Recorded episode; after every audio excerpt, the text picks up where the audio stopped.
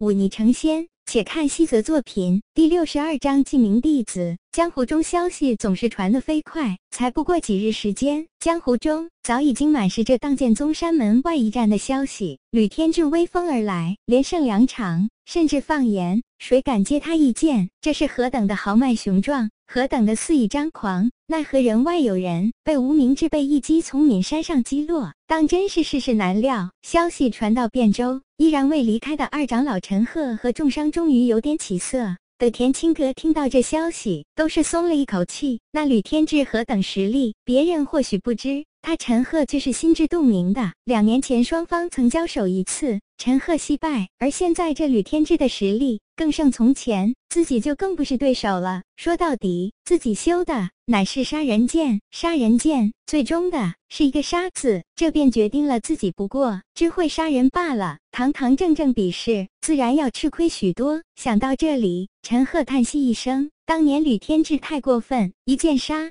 了那剑术普通却独修剑艺的七长老龙卫敏，自己看不下去，抢先出手，依然败给吕天志。在之后，是自己那位号称渊庭剑仙的师哥，却一样是惨败。当时当剑宗中五尊敬上，除了那位跌落凡尘的上任宗主之子，谁人是那吕天志对手？最后还是宗主亲自出手，才将吕天志击退。只是这一战，虽然当剑宗赢了，却折了面子。想不到吕天志这次来论剑，那宁空浩出手都未能拦下他。还好有那不知姓名的灰衣剑客仗义出手，否则当剑宗就真的是没脸立足江湖了。查到那灰衣剑客身份了吗？陈赫低头问道。一名身穿黑衣的男子单膝跪在他身前，恭敬道：“小的根据那灰衣剑客的相貌，还真找到了一个与之匹配的人，是谁？”陈赫抬起头来问道：“这人说起来，跟我们当剑宗确实有些渊源，乃是那闵苍派中人，他当时那死去。”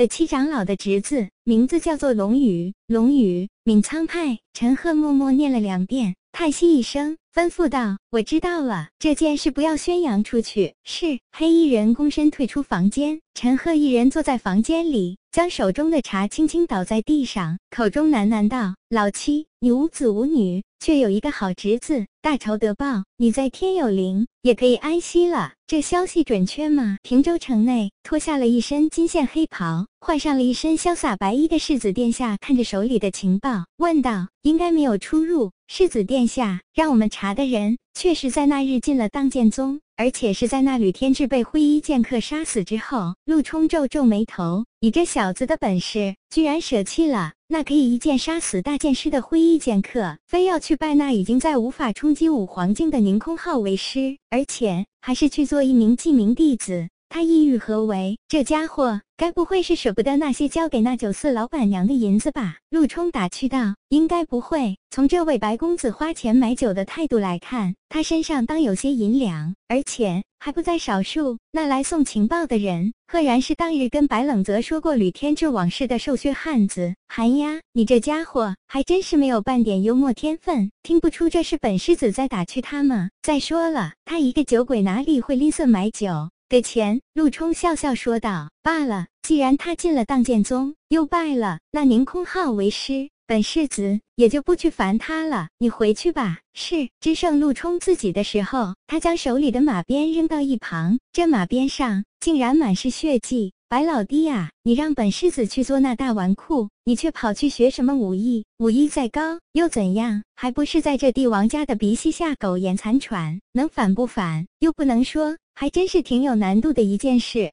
情，关键是老爹知道了伤心啊！陆冲脸上满是苦笑的看着灰蒙蒙的天空，低骂一句：“去你娘的贼老天！”岷山当剑宗，白冷泽进这当剑宗已经有十来日，虽然是记名弟子，但或许是因为那日老板娘赠药，让宁空浩对他另眼相看，又或者是是其他原因，那宁空浩居然破例。让他去剑阁一层拿一本剑谱修炼。按理说，记名弟子在这当剑宗是地位最低的，前三年大多负责一些宗派内的杂物，比如清扫之类，每日只有两个时辰的练剑时间。若是表现良好，又或者天资极佳，被师傅相中，才有资格多一些自由时间，否则只能硬着头皮挨过三年。宗派内美其名曰磨练心性，到第四年，这些记名弟子才有权去那七层高的剑阁一次。当然，只能进一层，去挑选自己的入门剑术。接下来便有半日时间练剑，等练剑有所成，或被师傅相中，便可以去掉那些杂物，专心修炼剑术。当然，若一直没有成就，便这一辈子都是那最低等的记名弟子了。像白冷泽这样初入宗门。就能去剑阁的，倒也不是没有，只不过大多是天资极佳之辈，或入门便是五心境这类基础好的，或入门后进境神速的奇才。他区区一个五凡境的普通资质之人，能得到这样的待遇，难免会让那些入门早一些的记名弟子心生不满。只不过区区一本粗劣剑谱，却哪里入得了他白冷泽的法眼？即便是练剑的时候，他也不过是做做样子罢了。宁空浩似乎很懒。虽然座下弟子不少，却鲜有亲自指点的时候。大多数时候都是让弟子去剑阁拿一本剑谱自己修炼，他看几眼也就离开了，从来不做评价。又过的几日，那些记名弟子看宁上师虽然给了白冷泽一本剑谱，却在未跟他接触过，忍不住面露讥讽。白冷泽自然发现了他们的嘲笑之。不过，却安之若素，区区燕雀安知鸿鹄之志。平日里，上午他跟那些记名弟子一样，做着宗门俗务；下午便找机会独自出去练剑。因为受到了宁空浩的特殊待遇。那些记名弟子都有些疏远他，这么做倒也不惹人怀疑。当然了，练剑不过是借口。他自己一个人的时候，无非是修行那妖血录上记载的汲取妖力淬炼躯体的功法，还有源自自己前世那一副的周天搬运运气法门，这两样一齐。